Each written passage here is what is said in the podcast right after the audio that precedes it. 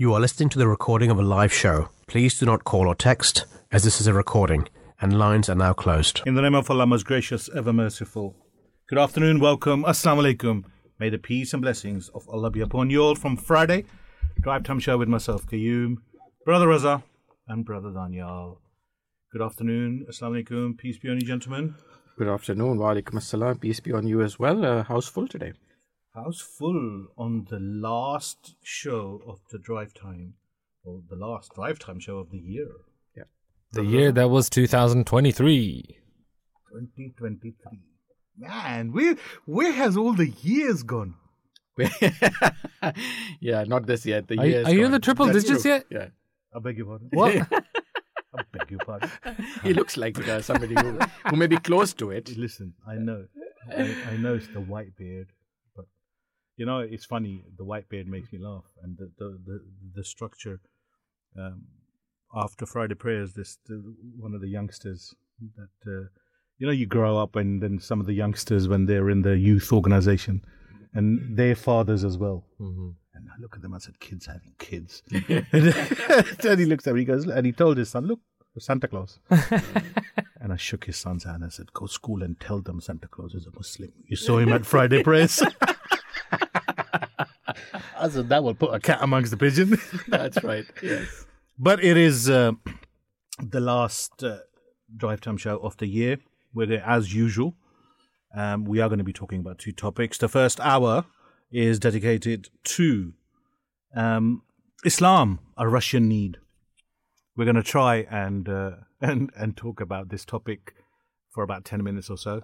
Uh, but in the next hour, we're going to finish off the year with the with the Holy Kaaba. We're going to talk about um, the original house of God, I should say, if I'm allowed to say that. Yes. Um, we're going to talk of some of the history, the significance, um, and the mystery around this this cube-shaped building in the holy city of Makkah in Saudi Arabia. If you are interested in any of these topics, we would love to hear from you. 0208 687 7878, or you can join us on our social media platforms. But to start off with, the topic of the hour was going to be Islam, a Russian need. It is a topic that I came up with, I thought up.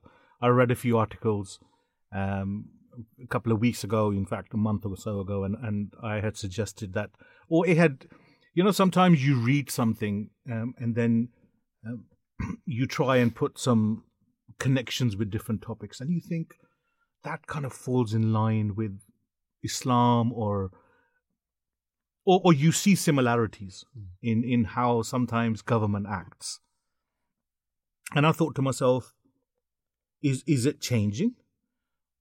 Because forever we've been hearing, um, you know, things are going to change. Where sometime um, Islam, you know, or the the the seed of Islam is going to be sown somewhere and it's going to sprout somewhere in in in the most, or, or sometimes it sprouts in the most, uh, you, you know, the last of the places that you would think. Yes. And I, and I actually would think that Islam is not just a, a Russian need. Islam is the need of the world. It is And Uh, uh, exactly. you know, only what a couple of weeks ago, we were talking to somebody who read the Quran and uh, was inspired as as a result of uh, reading the Quran, Hmm. And uh, became Muslim. And there's so many examples of that. You know, people. So I yeah, I think spirituality is the need of the world, um, and Islam, the, the solution that Islam provides, is is what the world needs. It you're hundred percent accurate, and the reason I don't really want to go down the topic of is it a Russia need because firstly, what you've just said, it's not a need of Russia, but then one of our producers, thanks thank- thanks to them, they they they they put a YouTube link of the fourth caliph of the promised Messiah, um, His Holiness Mirza Mus- Mirza Tahir Ahmed, may Allah have mercy on his soul, and he was asked this question back in I think 98, 99. So I thought, let's play this. And his answer to this question of Islam with connection to Russia kind of answered my query or my topic of whether there is a connection here. So let's go and listen to this. It's it's about eight, eight and a half minutes. So please do listen because it will uh, put um, a great light, not a small light, a great light on what is happening in and around the world. And this was said 24, 25 years ago, which is still relevant today. So let's go and listen to what His Holiness, the fourth Caliph of the Promised Messiah, said. Mm, I think this is totally a hocus pocus concept of what's happening there. It is just a wishful thinking on the part of the West to please to use religion for their own political ends. That is what it is, nothing more, nothing less. The fact is that religion has lost its value and no communist country can afford to revive religion so that ultimately it can become a threat to their very system of economy and every, their philosophy. It's impossible. Nobody can afford that. Only they are making show of reviving religion, while in fact religion is not revived at all. Only some forms are added here and there with great cautiousness, so that uh, the world abroad receives a message that something is happening in the right direction, while in fact nothing is happening in the right direction. I have uh, uh, asked Ahmadi boy, boys and some Ahmadi grown up people who went to Russia to observe things with a critical eye. And I told them how they one must observe things there, what was happening. Now, there is such a talk about revival of Islam in, in Muslim Russia. There is no such thing at all. What they found was that the mosques, some mosques were officially opened while they were closed before, and a very few old men whose average age was beyond 60, not less in any way, were there to say their prayers sometimes as they pleased. And there was an official mullah there to look after the affairs and to see to it perhaps that no young man takes interest in religion. And uh, this is what they call the revival of Islam. It has nothing to do with Islam whatsoever. It's a political game. They want to cultivate their relationship more and more with the um, Muslim world as well as they want to make it appear to the outside world that they also are religious, so religion must not oppose them they make it appear that religion and communist philosophy can survive together. Well, this is not the case at all. But it's a long subject. I can't opine on it in this session. I mean, it's a, an independent subject which uh, would take quite a few hours to discuss in detail. But one thing is very certain that the youth in these areas is not at all religious minded now. They have been completely debriefed and uh, washed out as far as the religion is concerned. The, the, the sheet is absolutely clean now. What they are fighting for is not religion. What they are fighting for is the fact that they, they are beginning to feel that they have been deprived of many advantages of the free, free Russia, while European Russia is enjoying those advantages.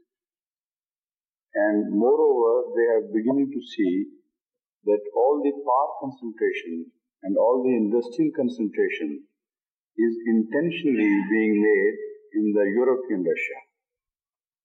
And they are beginning to see the fact that uh, the raw material in most cases belongs to the uh, non-European Russia, which happens to be in majority uh, a majority Muslim area, and the revival is just that of consciousness that we are being exploited in the name of communism, which apparently does away with exploitation. So it is European Russia which is ruling in the name of entire Russia. Now that is one consciousness on their part. Another consciousness is taking place, coming into being in European Russia that the population of non-European Russia is expanding at a much faster rate than the population of European Russia. So they are becoming more and more cautious of, of this fact and conscious of this fact. So they are taking measures to offset this thing. Another thing, what is happening is this, that the language problem is becoming more and more acute. European Russia speaks uh, Russian language and um, many other states, non-European states, have their own uh, local languages. Now, when they come to the National Assembly, it was previously the practice that uh, the speakers would use Russian or perhaps one or two other languages, but uh, they were not permitted to use the local languages. Now the representatives from those areas are insisting on speaking their language, whether people understand or not. So they have to translate them into Russian. So this is a division between the Orient and the Occident, not the religion and non-religion, religious and non-religious forces. And to think that even if religion is taking root, it is uh, just like a stray seed sprouting in a, in a you know, just uh, in a under a shade with enough moisture and good soil. Sometimes a seeds sprouts in arid land as well, occasionally. That doesn't mean that the whole country, whole desert is becoming a country, turning into a garden of Eden. So if as straight occurrences. Somewhere uh, there is a religious phenomenon to be observed. You can't uh, rest your hopes on, on that. Because even in religious worlds, worlds outside, religious values are dying. It, how foolish it would be to conceive religion taking strong roots in Russia and uh, on its own becoming a great power in Russian politics, while religion in the free world, where it is not at all hindered, is by itself dying down and its values are dying down.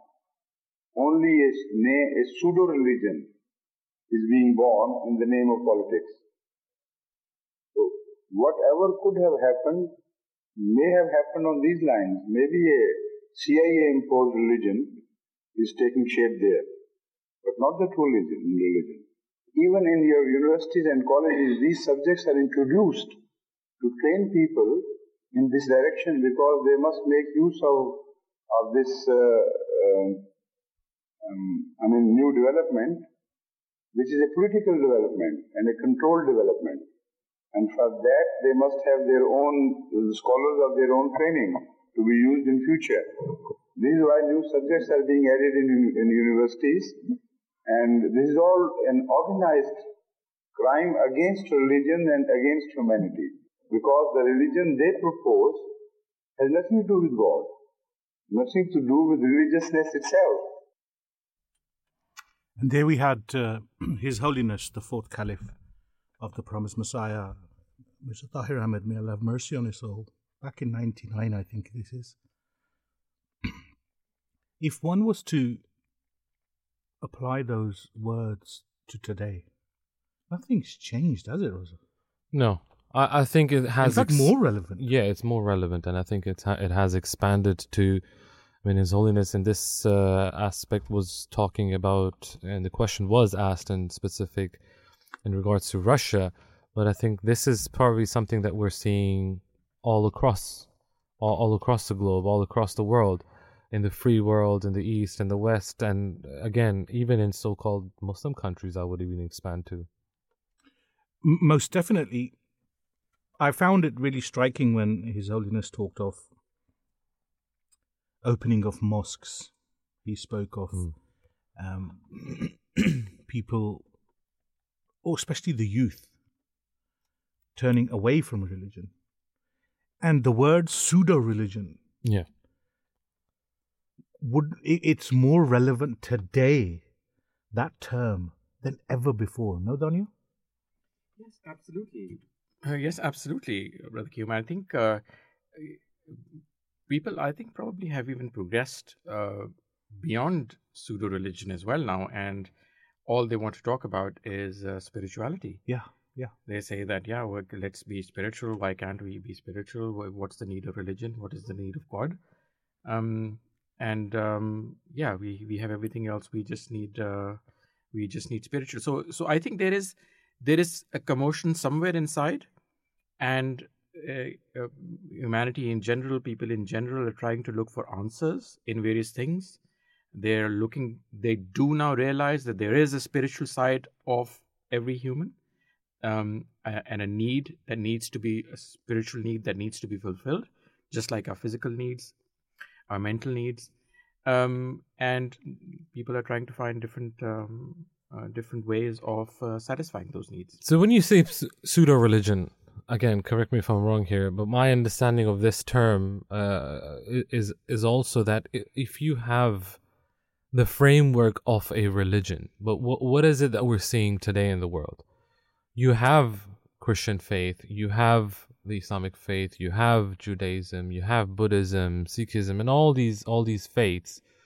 But for example, let, let's just take Islam, right? I mean, that's something that we can talk about um, because we we've seen it, we've observed it, and it's not it's not a, thing that is hidden.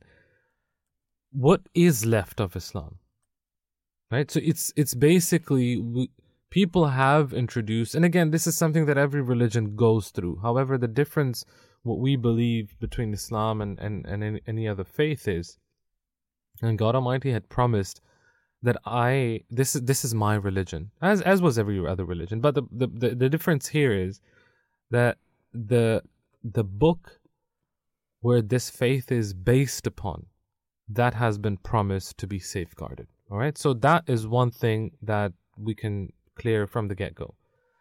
However that does not mean that the actual faith uh, the religion the practices of that religion the belief system of that religion that cannot be affected. It has been affected. And again, every religion goes through that. However, the Holy Prophet, peace and blessings of Allah be upon him, w- revealed and, and prophesied through divine knowledge that God has promised him that he will raise people at the head of every century to rectify, Mm. to correct some of the things that have crept into that faith. But they will all, all only be able to do so much. Because again the power and the influence and and the impact that a prophet has nobody else can have. Or an appointed one by god almighty. Would you say that also progression, development, and how messages can be relayed across the world makes a difference? The speed of it. well eh, what do you what do you the what the do you reason by I mean that? this, okay, what you're talking about is 100 years, a new messenger. Not messenger. no no but no, a, we're not talking about messengers no, we're talking about A reformer, reformer. Uh, someone- we're talking about yeah, a reformer who comes and he says, "Well, hold on, the- the- you, you've allowed new innovations." mujaddid, Yes, meaning he he renews basically That's it. So, say 100 years ago uh, or 600 years ago, Hmm. a reformer came to say, look, for the past 100 years, you've allowed for these innovations to come into yeah the authentic belief and you need to go back to the authentic belief. But if that person was 600 years ago, that message would only reach so many people. yes Hence why I say that the progression of the world, the progression of how a message can be relayed to the world, the speed of it, Hmm. would that not be relevant in accordance with the message? Of course, because it gets diluted, right? exactly. I mean, when when we look at, for example, the very early beginnings of Islam, what was the need at that time of the rightly guided caliphs? Let's say um, Hazrat Abu Bakr, may Allah be pleased with him, or Hazrat Umar, may Allah be pleased with him, in destroying certain, in, in destroying every other copy of the Holy Quran, Hmm. and accept only one. I mean, people had their own personal copies, like of uh, uh, certain verses here, certain chapters there. But he, they ordered that everything shall be burnt, everything shall be destroyed, and there shall be one universal, one standardized copy of the Holy Quran. Also, what was the need? I mean, if you go back, uh, let's say a thousand years, or maybe even before that, or the very early manuscripts of the Holy Quran that we have, they didn't have any lines and dots and this and that on how to read because the Arabs knew how to read. The need arose when people from different backgrounds, people from different places, people from different countries, when they entered the fold of Islam. Now, this was happening at a very, very quick speed. And of course, they're going to bring their own culture, they're going to bring their own customs and rituals and this and that. And all of that is going to be part and parcel of what they believe Islam to be. Which is why it was needed to have these certain copies of the Holy Quran that we know how to read certain words, that we know uh, it's not uh, khatum, it's khatam or khatim or wh- whatever it is, right? It's these small variations Small that make variations, a huge yes. difference. do make a difference. So it does have an impact in, in the speed in which um, you progress and the speed in which it, it is it is you know spread to the world, and also the time.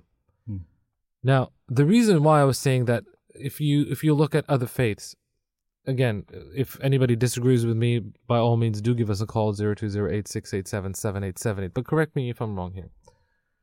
Let's take modern day issues um and i'm no expert here but let's say uh women being priests right?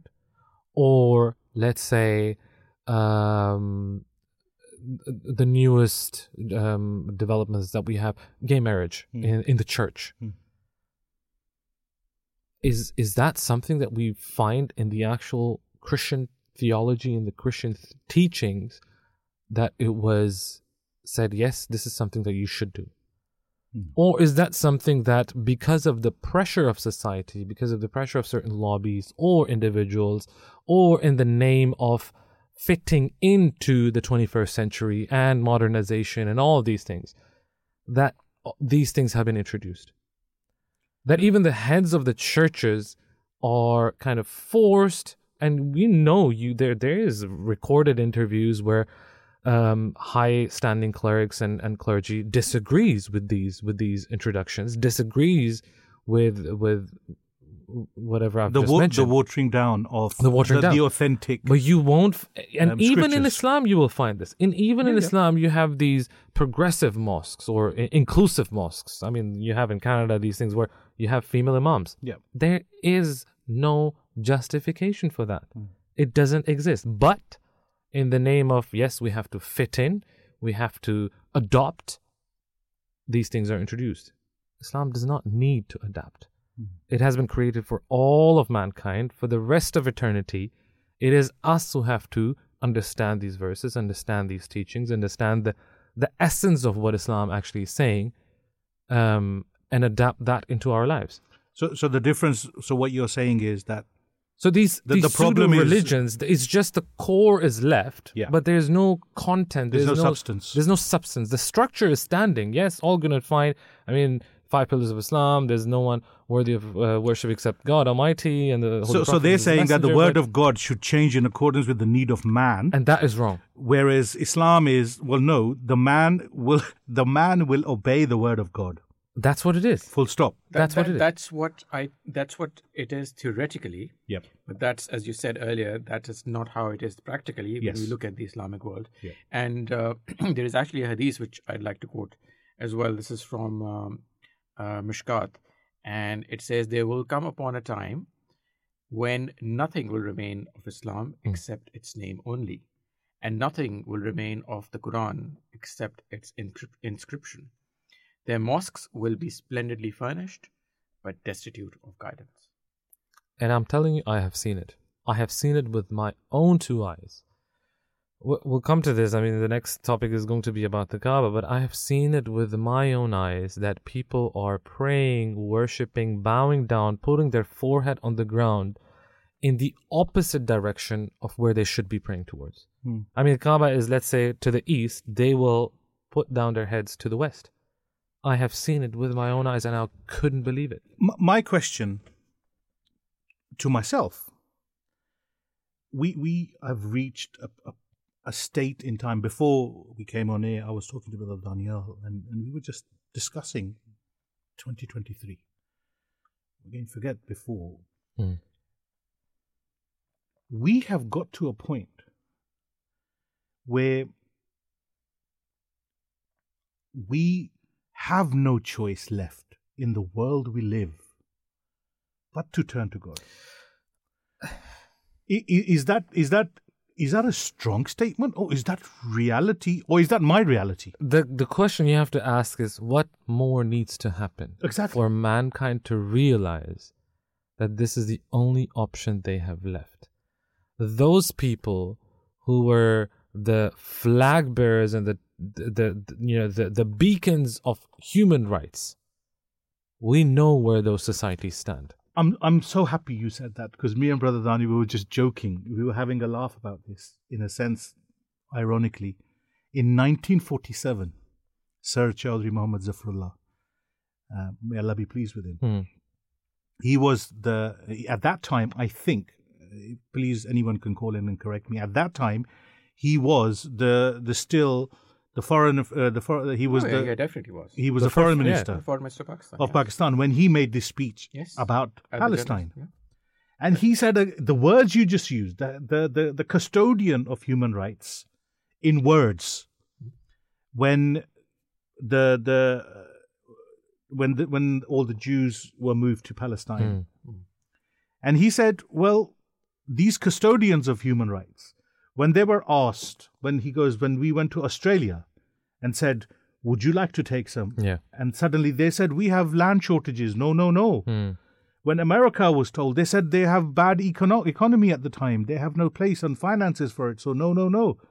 Canadian, UK, all the countries in the developed Western world who had been the loudest Yeah. on raising humanitarian issues, when they were asked to walk the talk Hmm. on humanitarian grounds, they were all absent. They were all unable to walk the talk. And that was 1947. We're in 2023. Yeah. Those words are still relevant today. Of course. And that's the difference between people of faith, Yep. men of religion, men of God. I mean, look, when we talk about Sir Chaudhry Zafrullah Khan, may Allah be pleased with him, there's a reason why we say may Allah be pleased with him. He was one of the companions of the founder of the Muslim community, of the promised Messiah, Hazrat Mirza Ghulam Ahmad, on whom be peace.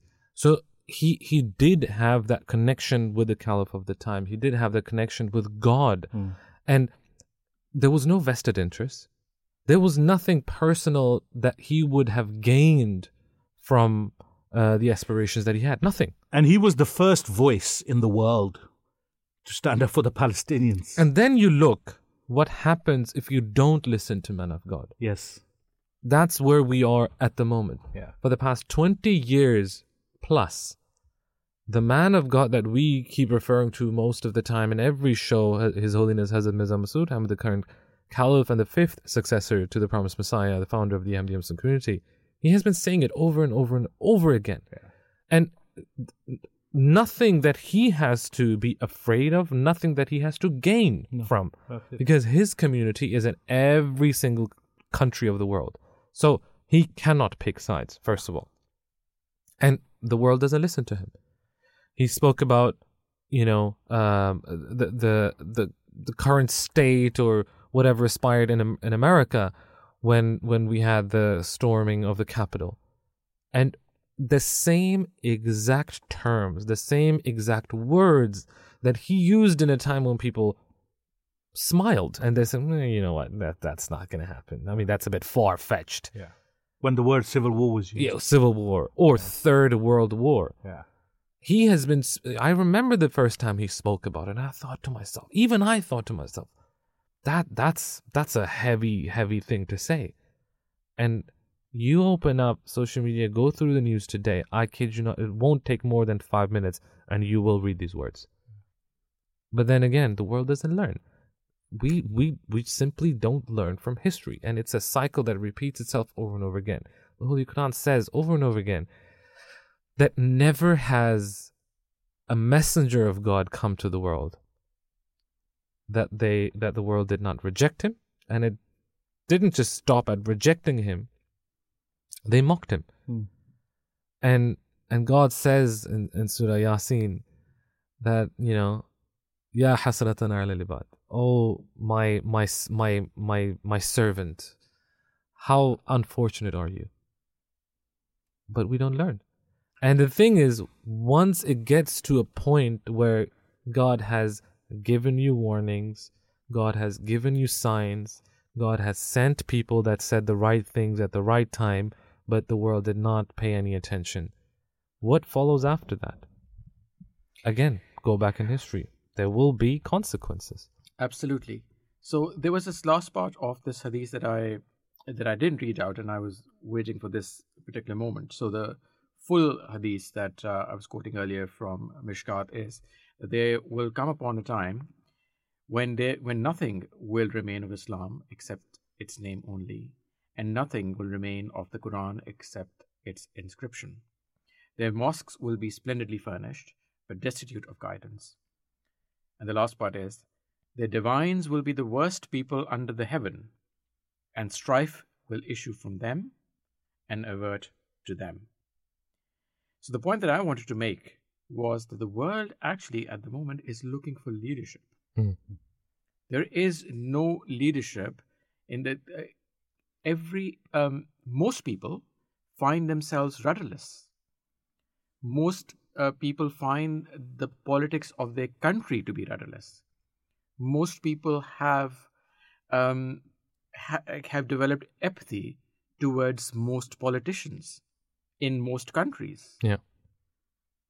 So there is a, a huge void, and the point that that we're trying to make here is that that leadership God has made available. It is just for us to go and look for it. God did send a prophet in this era, and then God did send caliphs, has sent a caliph for this time who is uh, the current leader of the Ahmadiyya Muslim community, Hazrat Mirza Masroor Ahmad. So if you were just to listen to him, you will find the guidance that you need to lead your life to be successful and to be fulfilled.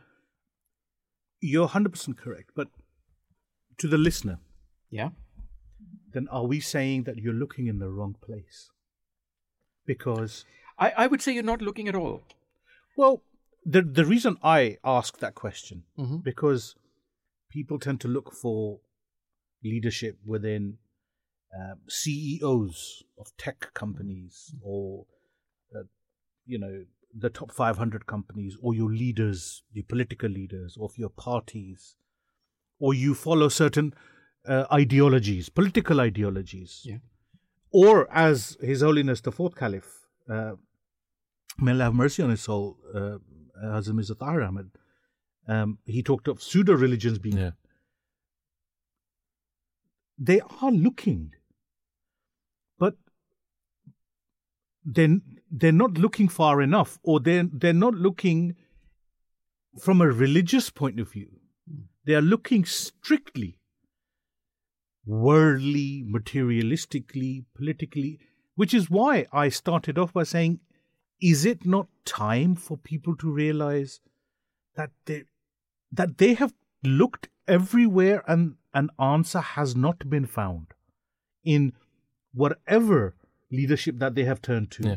has has actually let them down badly. And isn't that what we're seeing? Yes, we- exactly. That's what we're seeing. And that, again, social media is telling us that those people who showed with their own example that their faith is not just a name. Their faith is something that helps them through difficult situation. Their faith is something that guides them into the right direction. Their faith is something that gives them strength, that gives them hope.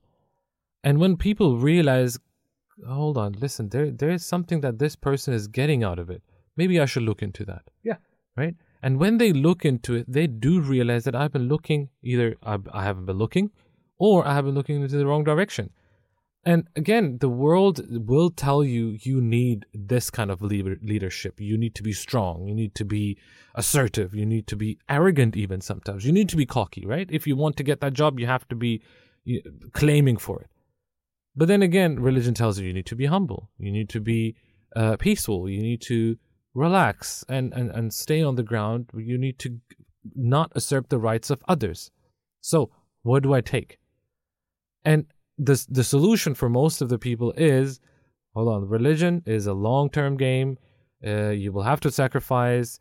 You will have to give up things. You will have to um, you know do all, all sorts of things that take time and that they're they're they're difficult to do. So and, i'll take and, the and I'll you'll the actually have to do them. you actually have to do them. Yeah of course. See, what I find interesting in what you say is, and I'm sure you will find that in in not social circles, but I'm, I'm sure you will come across people as well who they say the right thing, that they believe in so and so, that and you think, okay, I I can see the like mindedness, until it comes to act Yeah. on what's been said yeah that the the, the talk is not matched by the walk. Hmm.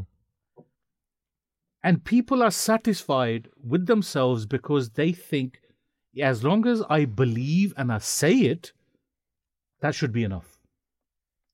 Whereas the reality is, unless you live it, unless you do, it it it doesn't actually matter. And and I'll give you an example. Again, I'll I'll make it. I mean, from a personal point of view, we we did a show a couple of weeks ago when we talked about the Holy Quran and we talked about uh, the faith and the perseverance of the Palestinian people. And I was I was talking to Brother Danayal just before the show about this that somehow I sometimes can't get these images out of that lady out of my head who was talking to the reporter Hmm.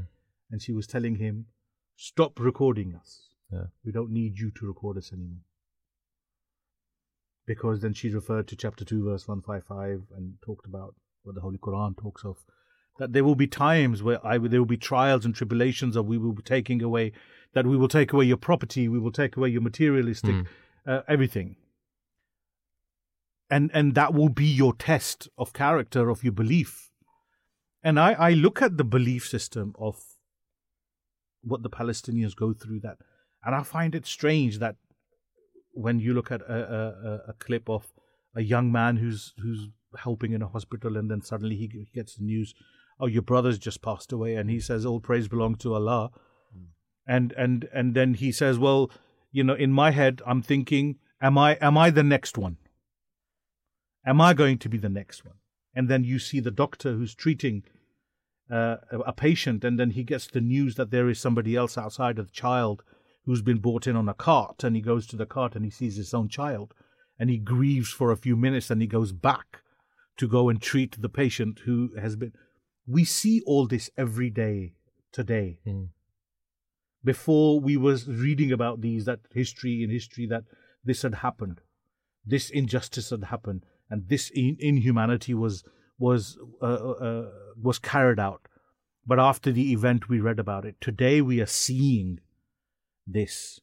and we've been hearing it look Yes, and and, and yet, what are we doing about it? What I was going to say is, have you like His Holiness has been talking about the the early companions for I think it's been three years. Three now? years now. That's right. in his Friday sermons. Especially the companions that mo- a lot of people didn't know about. Yeah, so it he talks about th- those companions in a way that every single companion that he speaks about, there is a story for someone, there's a lesson for someone to be learned. Because these were the people who lived in the company of the source of everything Yeah. that we talk about in Islam. The person who practiced everything, who, you know, the, the, the, the walk the talk, Yeah. um, and who was a living embodiment of what the Holy Quran says, what the Holy Quran teaches, and what a Muslim should be like. And for the past three years, he's been telling us so, this pseudo religion that we have, how do we feel that? Is it something that um, you know, I can learn from Abu Bakr? Is it something that I can learn from Hamza? Is it something that I can learn from Mus'ab bin Umair? May Allah be pleased with them all. And again, for me personally, in everything that he says, there is something that I can use in my daily life, be it about sacrifice, be it about worship, be it about persistency, be it about the belief in God that they had, and the and the companions of Uhud, the battle of Uhud that he's talking about right now. Isn't that relevant to, to our times here today as well? What lesson did the Muslims learn about, you know, loyalty, about um, uh, listening, Obedience. obedience, exactly. So all of this he has been doing for the past three years and more. I mean, this is just about the companions, but this is not something that the world will like, right? There's no money involved in it. There is no territories involved in it. It's just about you helping others. How boring is that? And unfortunately, that's not the world that we live in. Yeah. Right? But that's the world that God intended to create. And every messenger, every prophet that has come has come for this purpose. And again, the promised Messiah, the founder of the Ahmadi Muslim community, he said, I have two, I, my mission is twofold. Hmm. Right? One is to create the bond between mankind that has been severed, and it has been severed. If you are not affected by what is happening on the other side of the world, if you're related to those people or not, then something is seriously wrong with your man, with your humanity. Yeah. And then, secondly, the bond that has been severed between humanity and, and, and, and the Creator. So, if one of them is intact, then maybe there wasn't any need for him to come. Mm-hmm. But both of them were not intact. Clearly, both of them were not intact, which is why God Almighty felt the need that this is this is the time, this is the need of the time to send my beloved, to send my prophet, to send my messenger, to send my Messiah, to tell people, you know what, listen, get your get your stuff together. And at this particular moment in time, there is only one voice which is talking about unity, is talking about justice and, and humanity. Which is talking with the fear of God only. Ex- exactly. That's how you know. I, I was going to finish in in in respect of what you have just said. Hmm. That before it was the fear of God, there was absence there. It was about vested interests. Whereas today, that one voice is not based on politics. It's not based on materialism. It's not based on me, myself, and I. Hmm. It's based on the fact that there is an absence of justice, there's an absence of humanity. It isn't a voice about Muslims, it's about humanity, irrespective of what religion you belong to. It's about killing of people and not allowing for that to happen and to raise a voice against it. Hmm. Th- There is, if you were to look anywhere, be it mainstream media, social media, everyone talks of their point of view from their political interest. But the only voice out there who is talking about it from a, from a godly point of view is His Holiness Hazrat Mirza Masroor Ahmad, the fifth Caliph of the Promised Messiah. And you know, we're coming up to the end of the hour, and I know the listeners probably thinking you guys are going off from one tangent to another, but that was the whole point. Going back to what Brother Danayal said, that the need of Islam, from our point of view, is not a need for Russia, but if one was to look at it out there at the moment, what's happening in the world, it is a world need. Yeah. And it's not the Islam that you know. Again, it goes back to the narration of the Holy Prophet, may peace and blessings of Allah be upon him, that was quoted by uh, Brother Danayal about yes, there will be mosques who will be full, but there will be there will be no guidance there. Hmm. And coming back to what Brother Raza said, that every hundred years or so there's a reformer. And my question to to you is, do you do you question yourself? I question myself. I, I actually said to Brother Raza a couple of hours ago, I said, you know what? It's the last show of Drive Time for the year. And it will be good to, to, to kind of go over the year and think, what is it that I've learned? What is it that that has either made me worse or made me realize you might think, oh, you're on the right track, but hold on. Something's happened that's made you realize or made me realize I've got a long way to go. But is that self reflection happening? Or is it just me that I'm thinking 2023 has been such a, a powerful year that it's forcing me to self reflect? It, it, it, it is getting there. I mean, uh, again, when we look I mean, I'm older than you boys, and you guys when- joke about when- it. So maybe we- I'm a lot more, a lot more sensitive about it than you youngsters are. Yes, you are. We'll give it to you. You're not that far behind. You I'll- I'll- I'll know, just for the agree with whole the year- youngster For the whole year, you know, I will reveal Brother Danayal's real age next year. Next year, I will. But but No, what's been you? yeah. I mean, is it me that self reflection is missing? I, I think there are two things. I think there is there's this self reflection which is uh which is somewhat missing, but I think it's it's this overall question about religion and this this question that you asked about asking questions. And I think this whole psychology that religion is not supposed to be rational Hmm. and therefore you're not supposed to ask questions. So you know there are two schools of thought. One is that you know people will believe that, and they will they will say okay they will stay within a particular religious system because that's how it is, and that's how God intended it. It wasn't supposed to be rational, and they're not supposed to ask any questions. And there will be others who will uh, who will react to that, and they will become atheists or agnostics, and they will say, "What is that? That you know?" And and uh, you know that reminds me of. Uh, of a quote of uh, the fourth uh, successor of the promised Messiah, Hazrat Mirza Ahmad, may Allah have mercy on his soul. He once said the people in this generation have been brought up in stories. They have been told these stories, you know, they, these uh, Fairy tales. these fairy tales, and, and they've been brought up in those fairy. So they believe religion is a collection of fairy tales. Uh, What they fail to realize is that you know it's not those fairy; it's actually metaphors and their deep meanings to to whatever is mentioned in uh, in all the holy books, not just uh, Quran. So I think the, this mindset has to change first. That everybody has questions, and it's okay to ask questions. You will always have a child will have questions. My uh, eight-year-old uh, continues to ask me questions. I have questions. You will have questions. Like you're in your nineties and you still have questions. There you go. So, so you know, everybody will will have questions. So, uh, no, that was just a joke. Uh, but uh, uh, what, what what I'm trying to say is that uh, All right.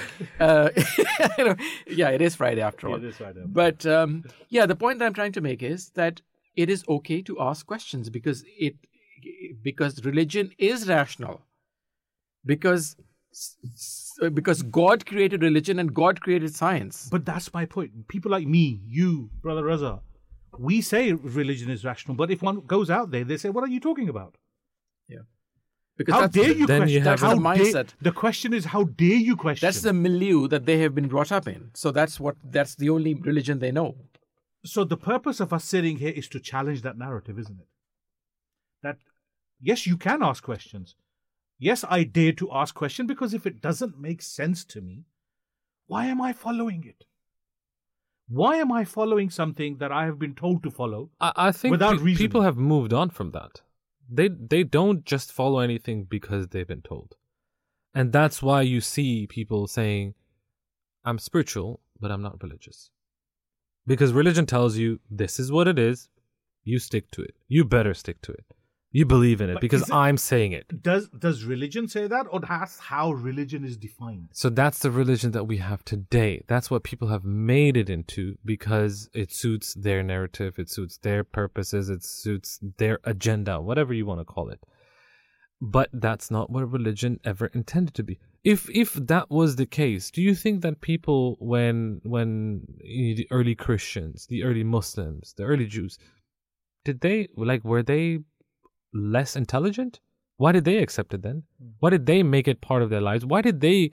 I mean, we, we know about the early Christians, the first 300, they were persecuted severely, but they didn't give up their faith, did they? because it made sense to them. Whatever message of hope, whatever message of reconciliation was given to them, that made sense to them.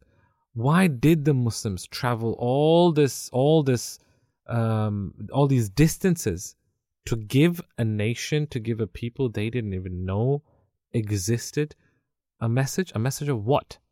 If it wasn't important to them, if they didn't feel the benefit of what they had, they wouldn't have made that journey. They wouldn't have traveled all the way up to Spain, to the gates of, of Europe, um, left everything behind, left their families behind, with the risk of getting killed, with the risk of getting a disease which would turn out to be fatal for them. Why, why, why go through that? Because they had something that they thought, they believed the world needs to have. And that's exactly what we're doing. I I always, you know, when when people ask me that, well, why do you do that? I mean, I, I've had this question asked to me by my friends, by people that I have preached to, people that I've just met, and when they ask you, why why are you so adamant that your faith and this and that? Why why do I need to accept that? Why do you preach to me? Why do you tell me these things? What do you tell them? What do you tell them? What do you tell them? Why, why, Hume? Why, why are you preaching to me? Why are you telling me these things? Because I think it can improve the quality of your life. So, you have seen the benefit. Yeah. You have felt the benefit. You've experienced the benefit. For me, I always say that. I have reaped the rewards Yes. of the belief. So, the most precious thing that I have in my life, the reason that I am what I am, the person that I have become, the person that I am, and my whole entire world thinking, my every belief system, and everything that I do, I have learned that from my faith. So that's the most precious thing that I, that God Almighty has given to me. Why should I keep that to myself? Hmm. Why be selfish? Why, why not? Why not share it with the world? Right. sharing is caring. Sharing is caring, and that's exactly why the Prophet uh, Muhammad, peace and blessings of Allah be upon him, he was forced to come out of that cave. He was happy in that cave. I mean, he didn't need anyone. He didn't need to go outside and tell the world, you know, God is one, all of these things, because what followed after, we all know. It was persecution, it was rejection, it was mockery, everything. He had to leave the, the, the place he was born. He had to leave where the first house of, of God Almighty was. And he didn't want to, but he did it because he wanted and he had to.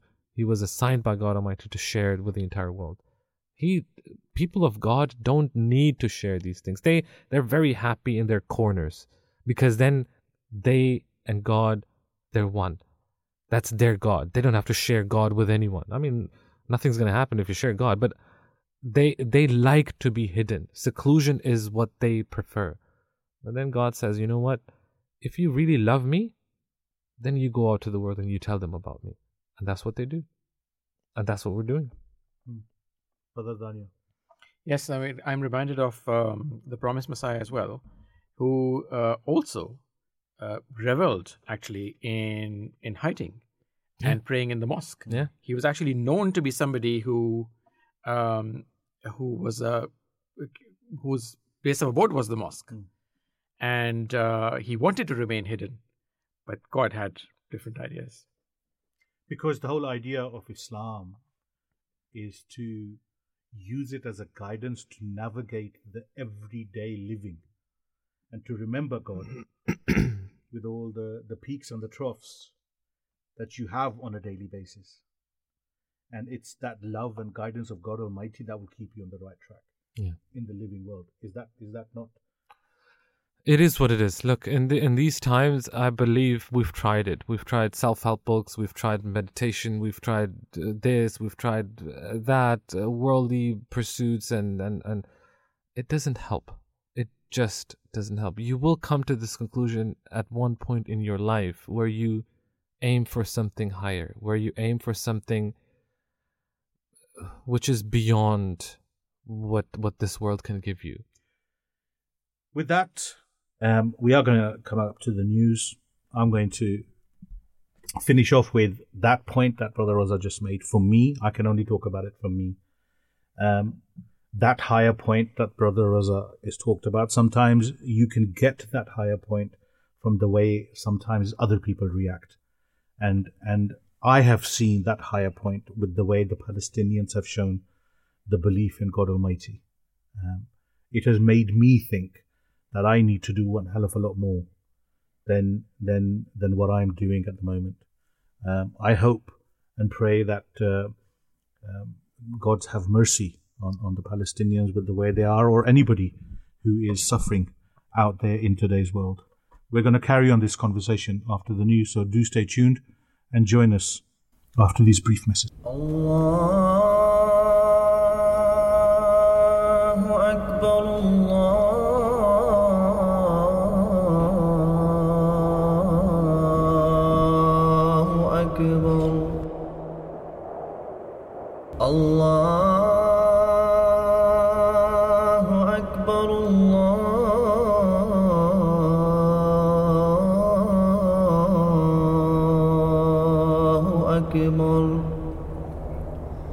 أشهد أن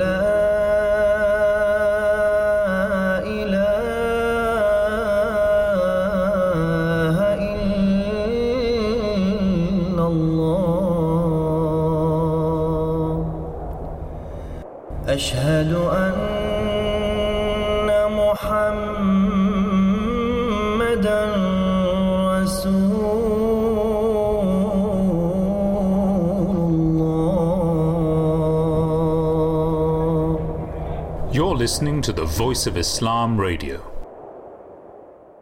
Welcome back to Friday Drive Time Show, the final Drive Time Show of the year 2023, with myself, Qayyum, and Brother Raza and Brother Danayal. And for the first hour, we have spoken about the need of Islam, not just in Russia, but in and around the world, and what actually Islam means and what events um, have led up to now, um, and what has been the mindset um, of brothers here in the studio, and what guidance is available out there. And of course, the conclusion only is that the only guidance that is uh, is talking about justice and humanity is the voice of the Caliph, is the voice of the fifth successor to the promised Messiah, His Holiness Hazrat Mirza may Allah strengthen his hand, who every Friday sermon talks about um, um, the need for justice, the need for humanity, the need for people to come together, the need for people to understand God. And that is the topic for the coming hour or for the hour that we are here. When we talk about God, we're going to go back to the beginning. And we're going to go back to the beginning to something called the house of God.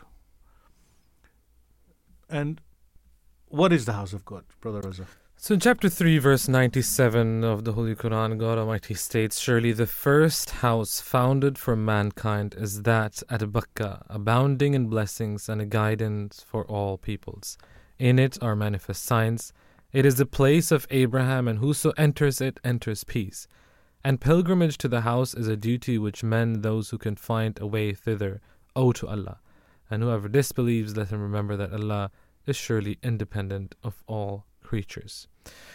The house of Bakka or the house of God Almighty that we are talking about is probably one of the most famous and well known buildings uh, around the world. And it is a a small, tiny little cube, basically, um, about 15 meters height. Um, and it is located in the city of Mecca. The reason why it is so special for Muslims, specifically from all across the globe, is because f- five times a day, every Muslim around the world, from the time that they reach the age where prayer are obligatory on them um, for men as well as for women, they face towards that direction. So our entire life from the time we learn our prayer, from the time we start praying in the mosque or at home, this is the direction that we face. Now, the house itself, again, there's nothing special about it. It's made out of stone uh, and concrete, like every other house as well.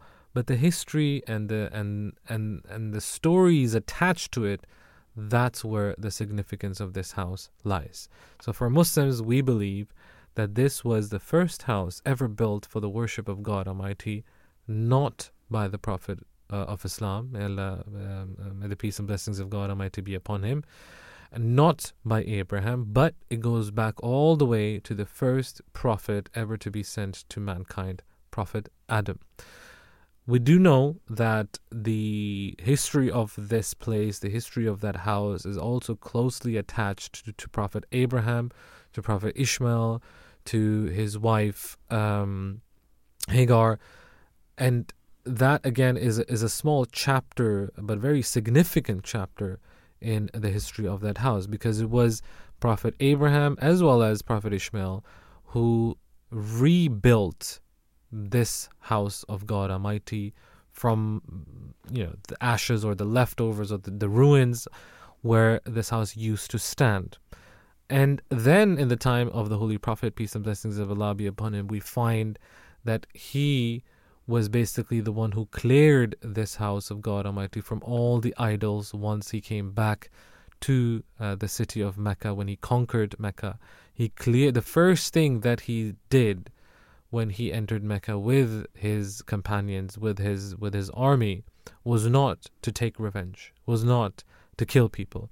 The first action that he performed was to clear this house, which again, as I said before, was built entirely and exclusively for the worship of one God. He cleared that house of all the idols that people had put in, around, on that house.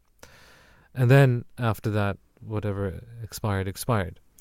So for Muslims across the globe, this is, I think, once in a lifetime. Everybody desires, everybody wishes, everybody tries to go and visit this house of God Almighty. And that's something that we're going to be talking about in this part of the program. We asked you a question on Instagram. So if you go to our Instagram story, the question is Have you ever been to Mecca? So the options you have is yes once, more than once, I'm hoping to go, and no. And uh, of course, if you want to say anything else, if you have any other uh, comments that you would like to send or make, then by all means do that on Instagram. Um, see, to me, Hmm. it makes sense that the first prophet of God Almighty, Prophet Adam, and the foundations of the house of God Hmm. are to be laid by Yeah. Prophet Adam. That it rationally, logically makes sense. It's the beginning of man understanding God Almighty or the message of God Almighty. Would that be rational, logical to say that? Yes, so absolutely. I think um, the first house of God had to coincide with the It with, with the sending of the uh, of the first prophet Yeah. Uh, by God, um, and the idea of sending a prophet um, is to create to establish a relationship between uh, God and His creation, and as- to create a symbolic house of God would be just a very fitting thing to do at that very juncture. Brother Raza, the the Kaaba Hmm. is a cube. Yes. So we pray towards it. hmm Is there a significance of the cube? So as I said, the the the cube itself, so the f- physical building itself, doesn't really hold that. So we don't worship that cube. No. It's not the building. It's not the stone that we worship. No, it's the significance. It's what it represents. It's exactly so. It is what it represents. The unity of God Almighty, or the the the aspect of unity, is central to the religion of Islam. So when it says the way you become a Muslim is by professing that there is none worthy of worship, La ilaha illallah. There is none worthy of worship. There's no other God except Allah, except God. So there's only one God that we worship. And the second part of that profession is that you declare that you believe in the Holy Prophet, peace and blessings of Allah be upon him, to be the messenger of God Almighty. Now, central theme of Islam, again, in everything that we do, the prayers that we do, the fasting, the giving of alms, and then the, the pilgrimage to the house of God Almighty, um, and everything else. It is centered around this theme of God being one. There's none worthy of worship. So, what we do, we aim that once in your lifetime. So there's a there's a difference between what we call Hajj, which is the pilgrimage, which is um, mandatory on every Muslim uh, around the world to be observed at least once in their lifetime. Of course, there's conditions attached to that. If you have the means, if uh, the the way is safe, and all of these things we've spoken about this in, in, in some other shows as well. But then there's something that we call um, it's somewhat of a lesser pilgrimage, like like a smaller version of a pilgrimage, which is also mentioned in the Holy Quran, which has less rituals. It's it's it's a short version basically. It's mentioned in the Holy Quran. Yes. yes. Umrah? Yeah, yeah. Okay. Aw wi'tamara. Right?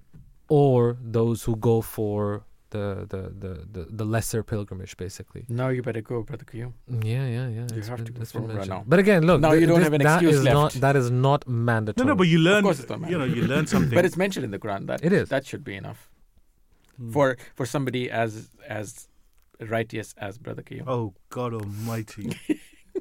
I will say nothing. Okay.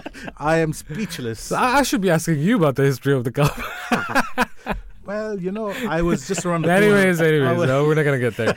but I mean, it's it's the center of worship, right? Yes. One thing that, if you think about this, when when you sit down and, and, and just reminisce and you you think about this one point that at any given moment in the day for the past 14 centuries 1400 years at every moment of the day at every moment of the week and every moment of the year there are people facing towards mecca Hmm.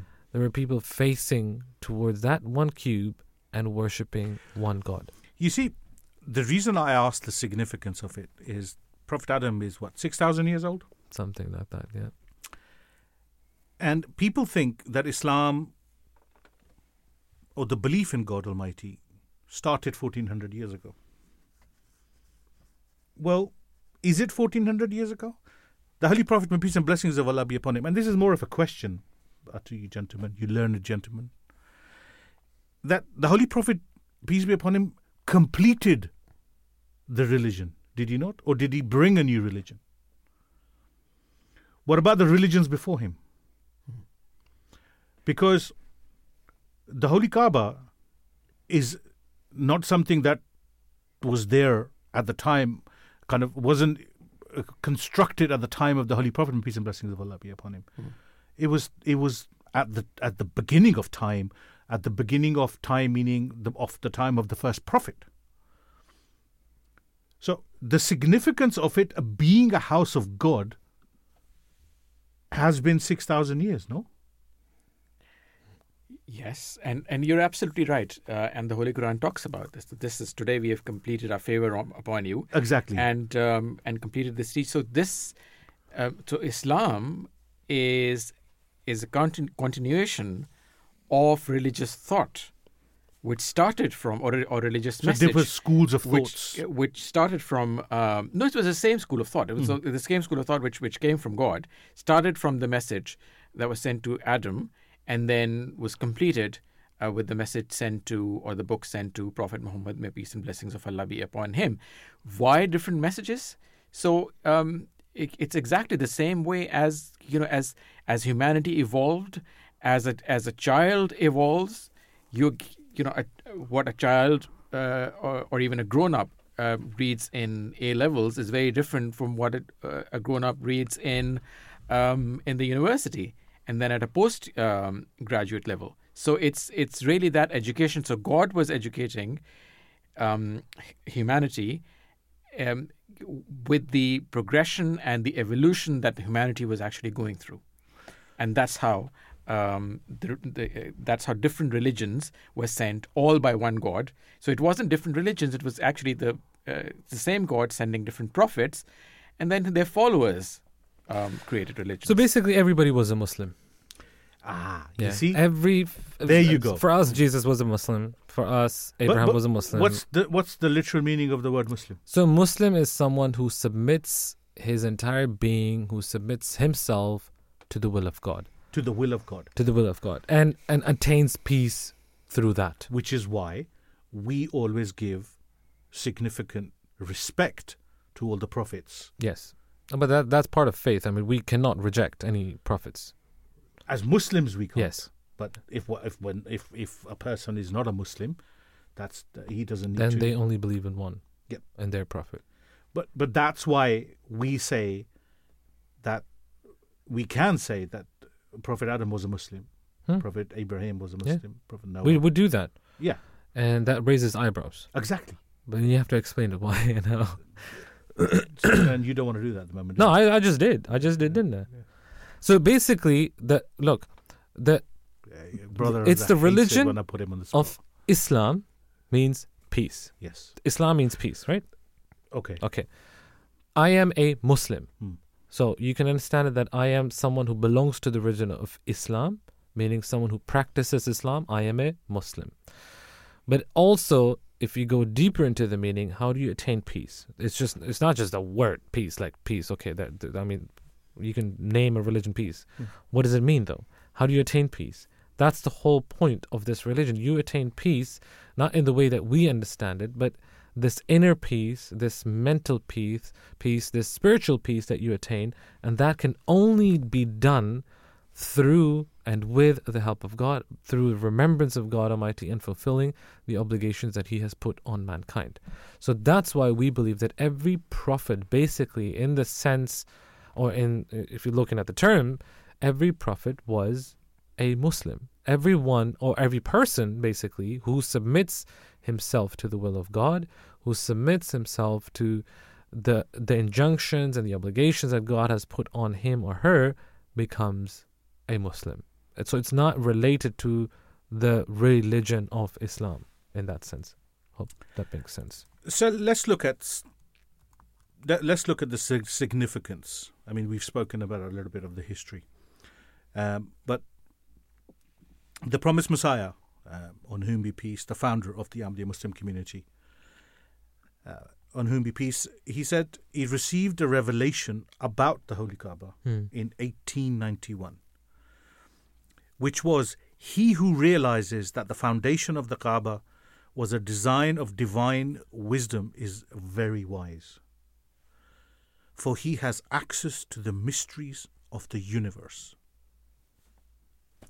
Is it fair to me to ask you, what does that mean? Read it again.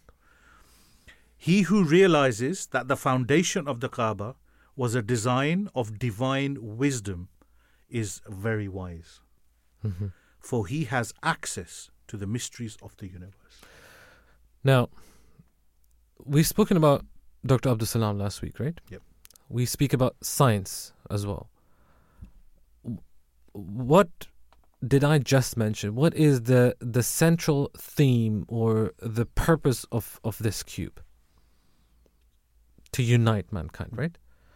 Everybody comes there, and when you are in that yard uh, around the Kaaba, you all are the same nobody is allowed to wear anything else but white Wait. for for men at least. So you have two pieces of cloth, um, and they they must not be sewn. And so one is covering the upper part of the body, one is covering the lower part of the body. You are not supposed to wear a cap. You're not supposed to wear a hat, anything. So every single person looks the same.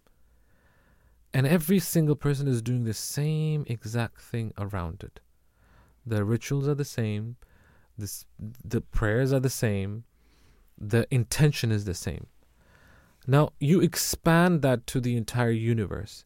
For us, the central theme that you will see in nature over and over again, everywhere you look, and I'm not sure who mentioned this, but they they spoke about, um, you know, uh, a, a drop of water or something like that. If you look at it, it's the shape itself speaks or points towards the unity of God Almighty. And that's exactly what you see in the entire universe. He's a wise person if you understand this concept that everything evolves around, everything has a nucleus, everything has a center. We go around the sun. The sun goes around something else. The something else goes around. So there's always one center of, of attention, right? And that's the central message. Everything else revolves around something. And, and if you take the entire universe, who's at the center of it? I us. understand one more thing from it, which which is the um, the concept of tawhid, the concept um, The oneness of God. the oneness Yeah. of God, which is the the secret really to um, to the mysteries of the universe. We were, as you mentioned, talk, talking about Dr. Abdul Salam last week, and he um, uh, got he he got most of the uh, inspiration for his work from the Holy Quran, and um, we also talked about the fact that he went to see Einstein, and in the very first meeting, what does he bring up? He brings up the topic of Tawheed Mm. with Einstein, the oneness of God. Um, and that concept of Tawheed also became, uh, was also the, um, the inspiration for the Nobel Award winning theory that he uh, came up with later on, which is the theory of uh, unification. So, yeah, so um, uh, I think what the Promised Messiah uh, to me is also trying to say here is that it is really through the oneness of God, to accepting the oneness of God, the the that you will unlock the mysteries of the universe. That's beautifully said. Absolutely. Fantastic, fantastic. Um, you are. We would again going back to what we were discussing before the show. This just shows how prepared we are. We come so early and we sit and talk about the show. That you are looking to go to, um, um, brother Danayal, Mm. the, the mini pilgrimage. What draws a person to go? If you don't mind, from a personal point of view, I mean, you thought, I want to go. Is does that? What does that mean to you as an ind- individual when you say, I, I, I'm attracted to go there? I, I think for the reasons that um, we've described earlier, one of which is that this is the oldest house of God. This is the house of God. This is the only house of God, for that matter. Um, and it was built um, as a result of divine instruction by Prophet Adam and then uh, rebuilt by Prophet Abraham. Um, and then uh, it it was um, you know this is a place which has a lot of emotional and spiritual value for um, for Muslims um, also because Prophet Muhammad may peace and blessings of Allah be upon him uh, spent 13 years of his life um, in that in that town in and around that place in and around that Kaaba uh, so he would have walked around that place um, he would have uh, touched those uh, those stones. So it is, uh, you know, it's it, it is it is huge spiritual meaning. The reason I asked the question because the Muslim listener out there might be thinking, "What a strange question to ask." But every year when there's a pilgrimage, now even mainstream news Hmm. They cover it. They cover Yeah. the pilgrimage. And my non Muslim brother always questions, always have that. Because I have friends who say, What is it that makes millions Hmm. of people go around in circles of this place who look, like Brother Raza just explained, exactly the same. You cannot define who's rich, who's poor, who's of what class, of what status, your nationality. Everyone is the same. What what is it? I and I ask because I've never been. I I, I get goosebumps talking about it, thinking mm. like when you said you're going, and I You was better like, do it quick though. Your you know, time's running out fast. it's you know it's oh, uh, that's that's Well, the fact that you're going, yeah, you, you buried yourself. Come with there. me. You buried yourself. Come yourself with there. me. Yeah. I can yes, hold your hand. Pray for me. Pray for me that I, that I am able Yeah, to go and, and, and take all the people um, you know, I want to take with me. But when I listen to stories from my father, my father and my mother went a decade or so ago, and you come back and you think, I want to go, I want to go. And and when you said you're going, suddenly th- there's this. I don't know. You use the word emotion, but you do get goosebumps, brother Raza. I mean, it- it's your calling, I think. I mean, it's it, it's it's an internal voice, and it's your calling, and it's it's a very spiritual journey, and um, it's uh, uh, yeah, it's it's it's it's difficult to explain in a lot of in some ways as well because it's something that's that's very personal and very spiritual. Uh, but yeah, the best that I can explain it is that uh, number one, it's the house of God, and um, and and also, I guess, um, at the same level, um, that it's the uh, it's the, it's the sunnah of the prophet. It's the way of the prophet, and it's a place where he spent um, uh, a large portion of his life. Uh, actually, um, I, I should I did I say thirteen years? He spent. Uh, 53 years of his life, actually, in and around Kaaba, I should have said.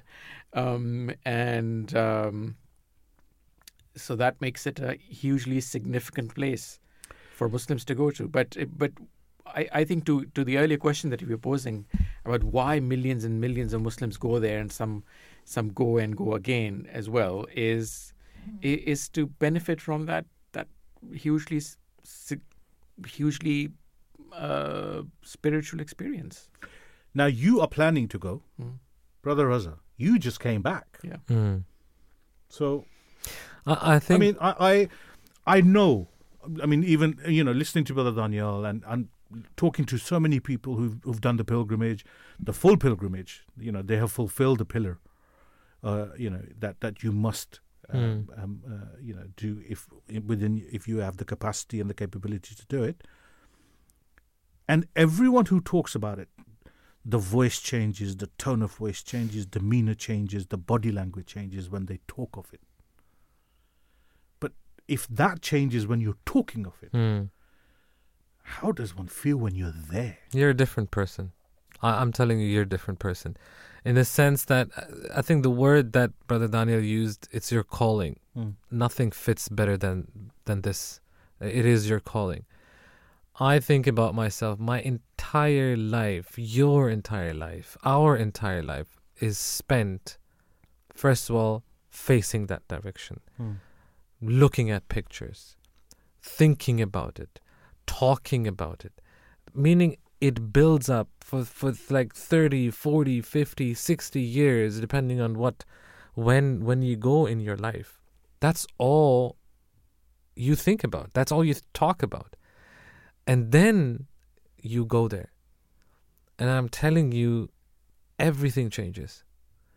Because you have completely cut off every worldly thought that you have. You have left it. It's like you are returning to your maker.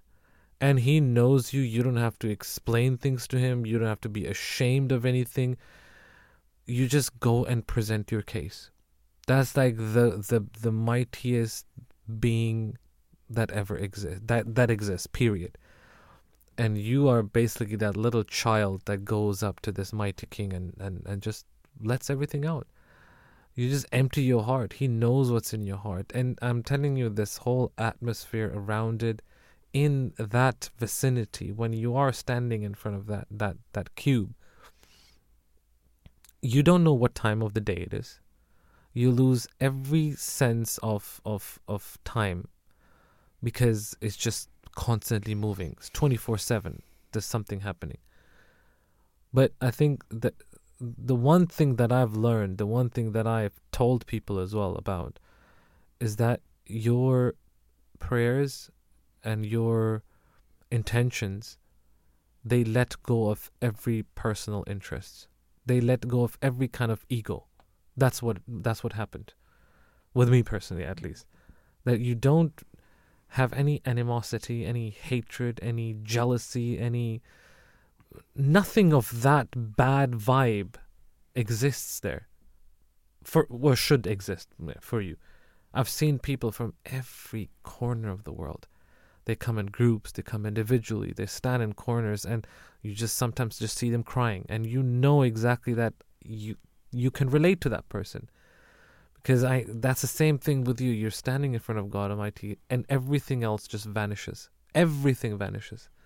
The prayers that you get to do there, they're, they're on a whole different level.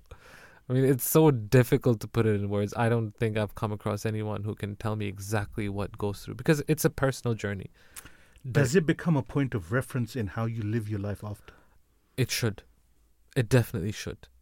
Uh, look, I'm, I'm. Uh, it's very strange to give personal examples on radio here. I mean, I, I'm not a big fan of that, but you are in the presence of the Almighty there. Mm. That's His house. I mean, every mosque is His house, but that is His house. I mean, that's where He said, "I am here," Mm. and it has been like that for 14 centuries. And not just that, for us, the greatest prophet to ever live, the, the person who was the closest to God Almighty, the person that I have learned everything from in relation to God, in relation to faith, in relation to Quran, everything that you name that, that we've been talking about for the past eight years. Everything I have learned from that person. And he's the one who did the same thing. He walked those streets. He put that stone, the, the, the, the you know the stone in the corner. He put that in with his own hands. He kissed that stone, and then you're reminded of of of you know Caliph Umar, may Allah be pleased with him. His words over and over again that again that stone is just a stone. It mm-hmm. doesn't hold any value whatsoever. Same with the Kaaba. It's just a 15 meter wall, and it's a cube. It's covered and smells nice and whatnot. I can, yeah, anybody can make that, hmm. but it's the significance where the history of it, because the Prophet kissed that stone. That stone is priceless for Muslims around the world. That stone holds more value than your own life, basically, right? Why? It's not for any worldly reasons. It's just for the sheer love that we have for the Prophet. And on top of that, even bigger, the love that we have for God Almighty. And if it doesn't change you, I don't I don't know what will. It does definitely 100% it just it, it changes you. But uh, again, so the one point that I took away from it and I still think about it, which makes me want to go back over and over again is is just the the purity the purity of your thoughts, the purity of your of your devotion and, and your prayers. I don't think I've ever prayed in a way like that where you don't think about anything else but what you're asking for. You know, it, it's normal, right? When you stand in prayer, you think about all sorts of things and then you have to concentrate. That's why God Almighty says, you know, you, you need to iqamat salat, meaning you have to erect prayer, not just pray it. But over there, maybe it's because you're going there for a purpose you have nothing else to do but the atmosphere just changes you the purity of your prayers is, is the only thing that i can probably tell you like the 100% clear it's it's it's clear as day Just to add to that, the other significance of the Kaaba is also that God has taken personal responsibility to take care of Yeah. that house. God hasn't taken personal responsibility to take care of all mosques or any mosque Mm. for that matter, uh, but He has for for the Kaaba, and there are examples of that. There is an example mentioned in the Quran as well, that of Surah Fil, which talks about you know the people of the elephant, and um, Oh, like, yes, yeah. it, it, it also reminds me of that um, uh, of that story uh, or, or that narration of the grandfather of Prophet Muhammad, the peace and blessings of Allah be upon him, when this attack um, from um, uh, from the people of the uh, of the elephants actually took place during his time, and um, they- abraha from yemen. From uh, exactly Abraha from Yemen, and during that time and, and during that attack, they took away uh, camels of uh, the people of the Quraysh, the tribe that uh, the Holy Prophet's grandfather and the Holy Prophet himself belonged to. And he went to uh, the uh, you know the the general or the leader there, and he asked for um, his camels. And he said, "Well, you're asking for camels. What about uh, the Kaaba?" He said, "I'm just asking for something that belongs to me. He will take care of Mm. the Hmm. thing that belongs to him. So um, and and, and then he, he surely did, as he mentions in Surah Fil in, Quran. You're listening to the Drive Time Show with myself, KU, and brother Danayal, brother Raza. We are talking about the Kaaba. Um, we're going to take a quick break. When we come back, we're going to listen to um, some different perspectives, different voices um, on the topic that we're talking. So do stay tuned and join us after this very brief break. الله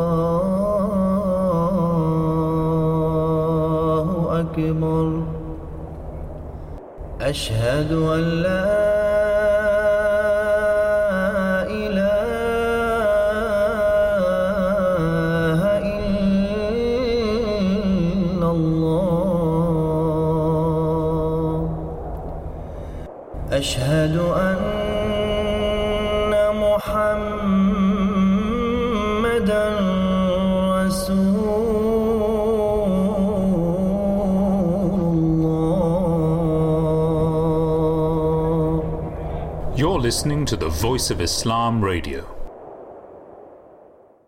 How did seeing the Kaaba in person compare to pictures you had seen before? Um, honestly, it was it was very surreal. Like, um, I remember just it just didn't look real. It felt like a photo or an image. It wasn't um like it just took me a, a while to get my head around it. Like, even though we stayed there for a few days, every time I'd see it, I'm like, oh my God, that's actually the Kaaba right in front of us. Yeah. Um, yeah. So, did any of the structural features of the Kaaba appear to be unique? Um, for me, I found um uh, this might be a bit of a weird one, but like the floor tiles I thought were really Yeah. like interesting because they were shaped perfectly for like um like one person to pray on and they were Oh, like lined up like um like surrounding the Kaaba. So it's like it automatically makes the lines um for the Kaaba. Um but Mhm. also we got lucky enough to um to visit like a a factory that that makes the Kaaba's um kiswa, the, the like the black cloth on top of it. Yeah. Um, yeah, so that was really cool because like we got to see um how they like hand make it, like they hand sew like actual gold, um like on the you know the designs and stuff. Yeah, Um, wow. yeah, that was really interesting actually. No, that sounds so nice. Um, many Muslims worldwide have raised their concerns about the building of the Mukaab in Riyadh. They argue that it's too similar to the unique structure of the Kaaba. What's your opinion? I don't I don't think it's like a religious building, so I don't Yeah. think I don't know if it will symbolize anything. Um, so yeah, I'm not too sure about that.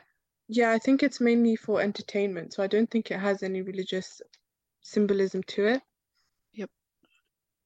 So, have you noticed any spiritual changes in yourself since performing Umrah? Um, yeah, definitely. I think because because it was my first ever Umrah, so it, was, it had such a, a big impact on me.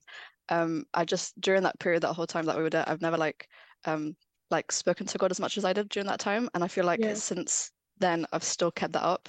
Um, Mhm. and said so then it just helps you like um just remember Allah in every moment of your life, and just Yeah. that continuous remembrance. And finally, what advice would you give to others who are planning to perform Umrah or Hajj for the first time? Um, I would say to mentally prepare yourself, but Yeah. also like physically, like um, we just didn't realize how physically demanding it would be. Mm, Um, like it was actually quite tiring, like to do like, you know, there's a lot of steps involved and there's a lot yeah, of um, you know, the Safa Marwa, like the walk-in, it's, it really is quite tiring. And when you see like um older people uh doing it, mashallah, it just it really inspires you um Mm. because it is quite physically demanding. Um, but yeah, because we didn't have like a lot of time, we only spent a few days there. yeah, Um, we tried to maximize the time that we spent in the Kaaba, so we'd like um like spend most of our time there instead of going to the hotel. So like we were really tired and didn't get much sleep. Um, so like just prepare uh, your timings like that and allow yourself enough time to get some rest as well to make the most out of it. Um, also, this might be a really strange um tip, but a drawstring bag was really useful um, because honestly, it, like everyone Yeah. who didn't have a drawstring bag wanted to get one, um, because it's so convenient. You can pack it up. Yeah. Um, it's good to carry your shoes in the mosque with it. Um, and also, uh, people might be warned about like pickpockets, pickpocketers. Yeah. Um, a drawstring bag, like, you know, you can't really get into that if, unless it's off your bag. So, yeah, just a little tip. Allah.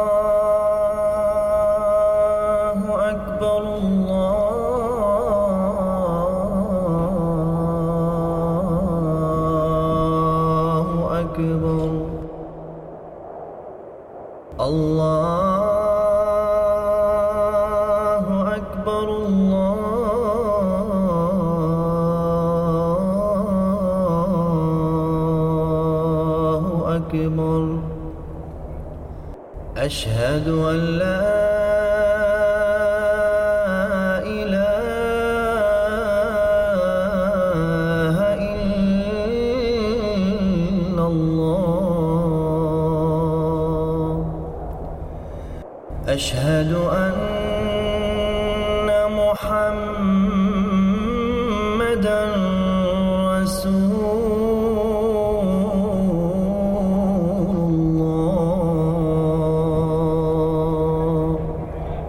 listening to the Voice of Islam Radio.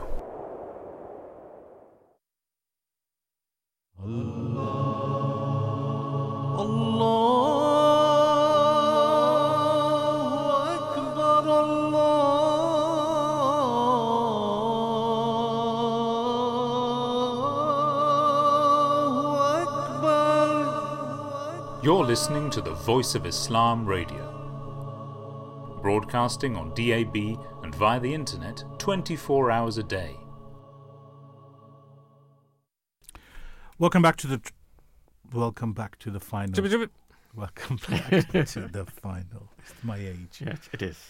I ran out of breath there. I like it when you're humble. Welcome to the final show of 2023 with myself, Qayyum, Brother Danayal, and Brother Raza. And we are talking about how it all began, the House of God, Kaaba, in Saudi Arabia. And, and you know, we, we have discussed how Brother Danayal is planning and how Brother Raza explained so eloquently um, how and what he experienced. And during the break, while we were listening uh, um, about the experience of one of our guests, um, of how she felt, we, me and Brother Danayal were asking Brother Raza how he felt and what's the process. So, for the benefit of the listener, there i we talk of the Holy Kaaba, Hmm. but of course, it, it comes to mind that there must be a set process or a procedure one follows Yes. to to to do the mini pilgrimage or the the main pilgrimage. Yes. Take take us through that. So, th- as you said, this is um, something we're going to talk about. You know, the, the the minor or the mini, the smaller version of, of the actual pilgrimage. It it actually starts when you when you set off on that journey.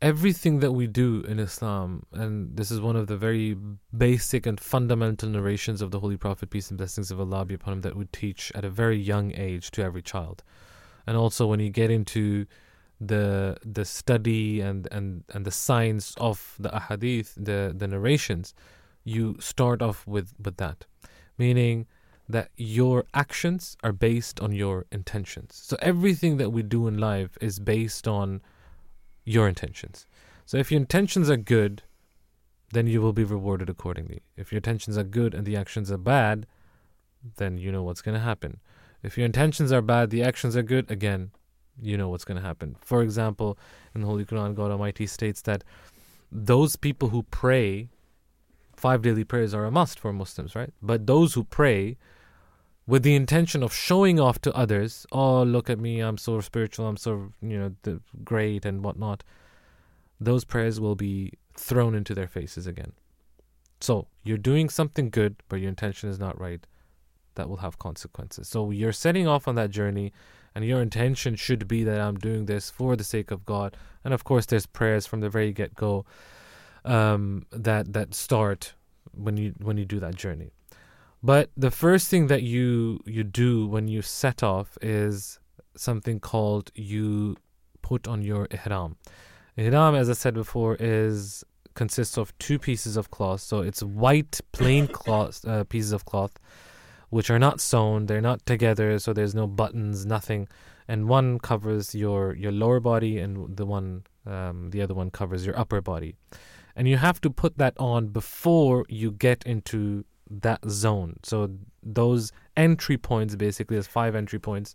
Uh, explain the entry points. So these are five entry points that uh, uh, are fixed before you enter them, and you have the intention of doing, uh, you know, visiting the Kaaba and doing doing that mini pilgrimage. You have to put on that ihram before you enter that zone. So when you say entry point, so that's the beginning of your pilgrimage. That's the beginning of basically your your pilgrimage, basically. Yes. And then as soon as you put on your ihram, your the, these two pieces of cloth, then you start reciting the talbiyah that we what we call, meaning um, the translation of that is basically, oh oh God, I'm here, I'm here, I've I've listened to your call, I I profess I profess that there is none worthy of worship except you. Yours is the kingdom, yours is the sovereignty, and and and I'm here. And you you recite that over and over again, and that gets you into that mindset of why you're doing this. Hmm. So basically, you're following and you're answering the call of God. God said in the Holy Quran, we read this in the beginning, that you should come visit my house. Yeah. And now you're saying, God, here I am. I've listened to what you had to say. I'm here. You know, uh, I'm doing this for your sake. And then when you when you are in that state, so most of the people and, and, and a lot of people have told me, depending on which airline you use, um, which route you take, they will announce it in the plane that we are now entering or getting close to that zone. If you want to put on your ihram, you can you can go get changed. Um, again, depending on the airline, they will have rooms for that, maybe even or like a like a allocated place or space where you can get changed, and they will announce it over the PA system that now we are entering into that zone, and then you put it on, and then so this this is again I remember when I think back, you're not supposed to look so you're entering there's different entry points uh, when when you are in the in the haram area.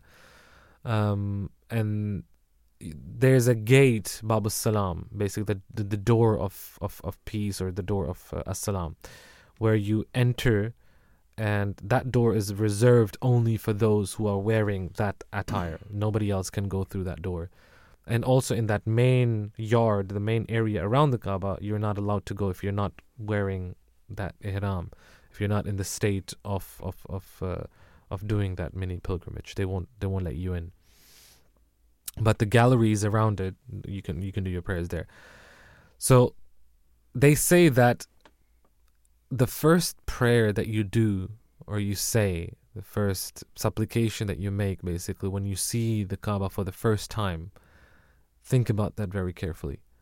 Because you know, again there's narrations that say that that prayer will be accepted but i'm sure there's conditions to that. It's not just you ask for a million pounds and you get a million, pounds.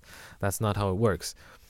Um, but it's so difficult not to look not to peek you know? And uh, I, I did right? I peeked. And my dad's like don't look like I couldn't, I couldn't help it. I couldn't help it. It was just the attraction was too great. And Before from- entering Babu before, bef- no, no, no, no. Before you're in, you're in the area already, Right. but in the main yard, which Right. is open air, basically, right? Yeah. So you have to. It's like galleries. Uh, they've uh, built them around the the the, the cube, the, the Kaaba, um, and they have like big windows. It's like open air, basically, right? So these big arches you can you can look through. But then when you walk in, it's just there. Something that you've dreamed about, you've spoken about, you've talked about, you've it's just 24/7 it's there for us as Muslims, isn't it? And all of a sudden it's there. Did I you mean- want to touch it? Of course you want to touch it. You just, just want to go close as as close as possible. But that, again, that's a that's a different story. We'll we'll get to that. But so you do you get there into the main yard, and then you're supposed to do seven rounds around it. So you start where they have these these lines on on the floor basically, and you start at the corner where that black stone is. Um, Hajri Aswad, basically the black stone, what it's called, and then you go, uh, I believe it's counterclockwise, seven rounds, and each and every single round that you make, there's a prayer for that, right? So every round, first round you have a prayer for that, a second round you have a prayer for that, and then again, it, it's quite technical to be honest. I, I learned that. Just for the benefit of the listener, the prayers that Brother Raza is talking about, you don't need to be memorizing. them. No, no, no, You, no. you can actually have the prayers with you and Yes. read them So you can cheat. while you're doing. You can cheat on that, and and that's that's very helpful. There's little booklets that, that have described every single um, prayer for every single round. So you do these seven rounds, and every time you get close to or you get to the point of where the black stone is, ideally, you're supposed to kiss it. But because again, we're talking about hundreds of thousands of people at every any given moment, and it's it's impossible. It's pretty much impossible um, to to to to to kiss physically kiss kiss the stone or even touch it. So you just signal it. You just make that gesture. Mm. Basically, you blow a kiss towards it, and then again at at a certain point the prayer will be the same. So during the round is a different prayer, but when you get close, so you do the seven rounds, and then you they've made it in a way that as soon as you finish, you keep going, and then you have the thing that is called sa'i, meaning the story goes when Prophet Abraham brought his wife, uh, Hazrat Hajra, may Allah be pleased with her, and his infant, like baby, uh, Prophet uh, Ishmael, and he left them in the desert, right there where the, the Kaaba is now. And while he was leaving, his wife asked him, Why are you leaving us here? Have I done something wrong? Or is it because God Almighty told you to? And in that moment, he, of course, I mean, this is a father. He has a child after a long time, his wife, and he leaves them in the middle of the desert where there's nothing around them with a few dates and one Flask. flask of, of, of water. And all he's, he can do is just, you know, raise his finger and point towards the sky. And then she understood. God told him, I'm okay with that.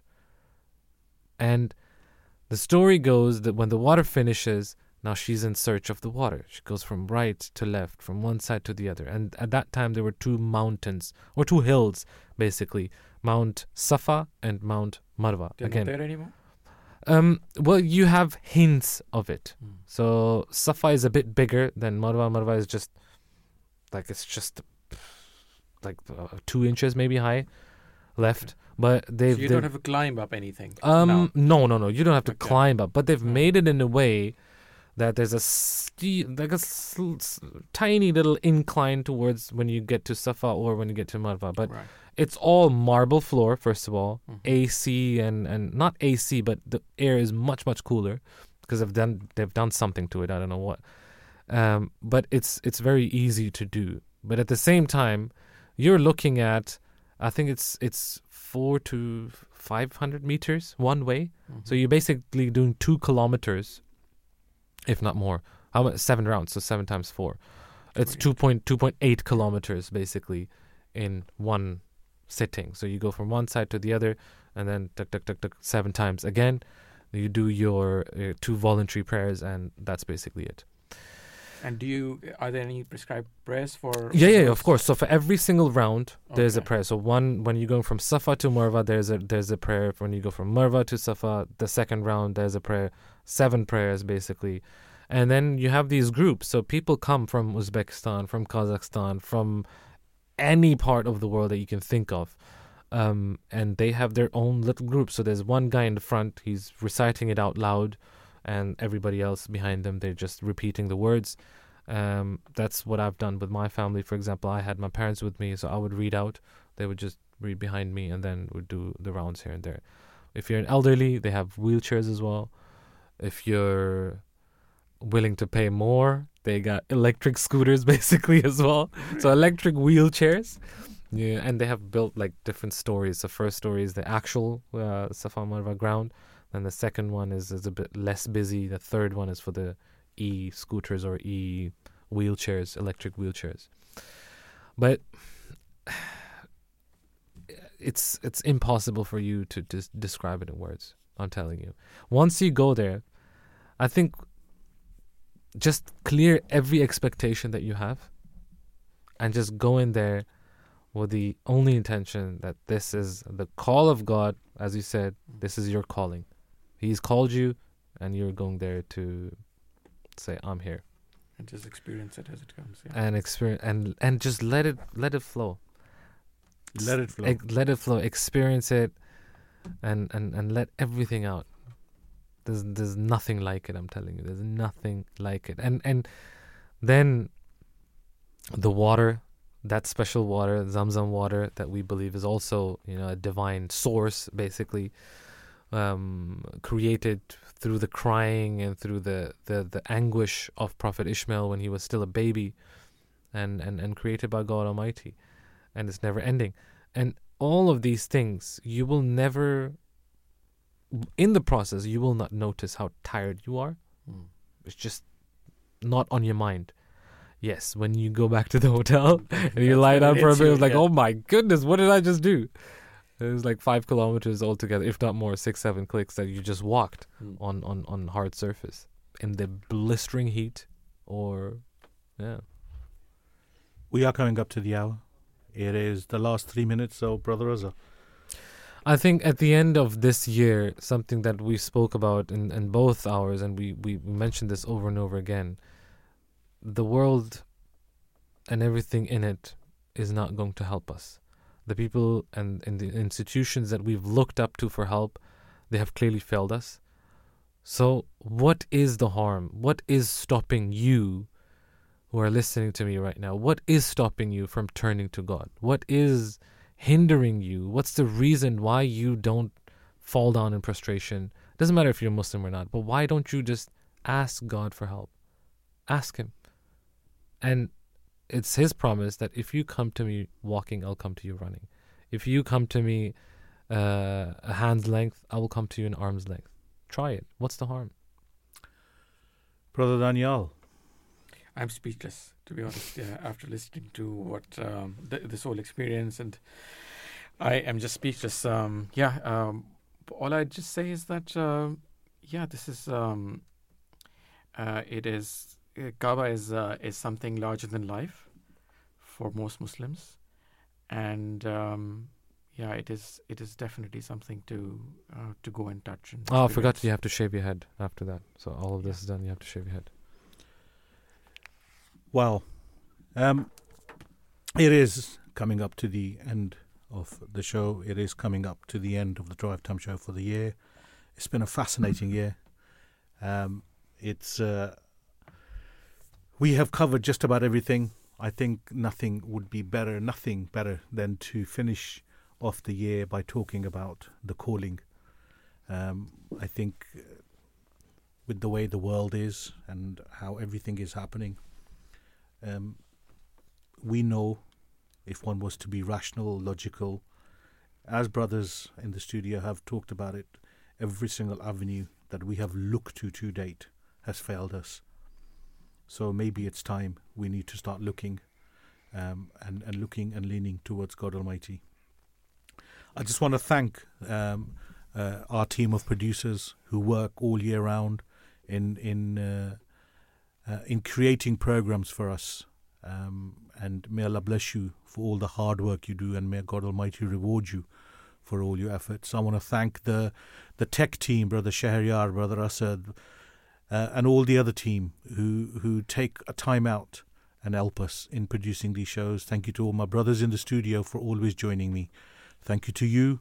Please forgive any shortcomings on our part. Until next time, may the peace and blessings of Allah be upon you all.